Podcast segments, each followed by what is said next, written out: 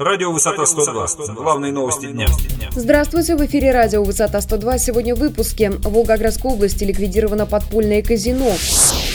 Подследственный чиновник мэрии Волгограда отстранен от должности. В музее панораме «Сталинградская битва» завершается первый этап масштабной реконструкции. Подробнее далее.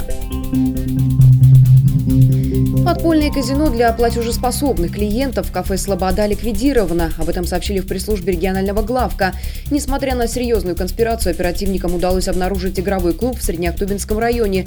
Заведение работало только в ночное время суток. Попасть в него могли лишь проверенные игроки по паролю. Чтобы проникнуть внутрь, бойцам спецподразделения пришлось воспользоваться специальным оборудованием и взломать входную дверь. В момент задержания в помещении находилось более 50 человек. Это персонал и посетители данного заведения.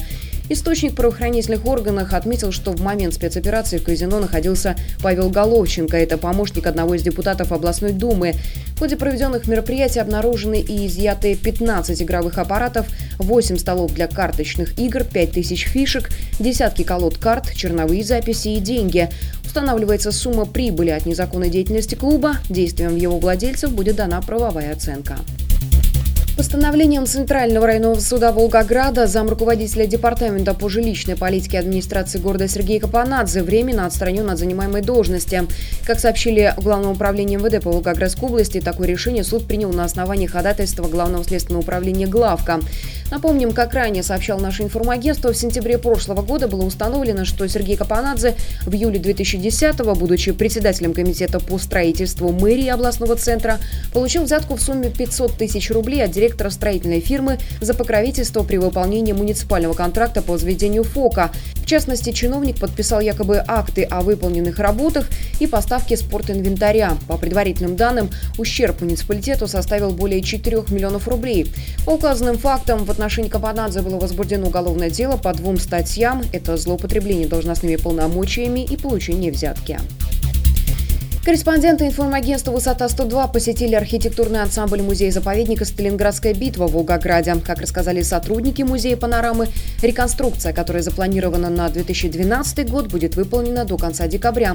В число восстановительных работ на первом этапе входит замена железобетонной конструкции стен, плиточной облицовки с ракушечной на гранитную, коробов здания Сталинградской битвы, ремонт лестничных пролетов у южной части музея, установка новых витражей, а также замена пешеходной плитки на брусчатку со стороны улицы Чуйкова.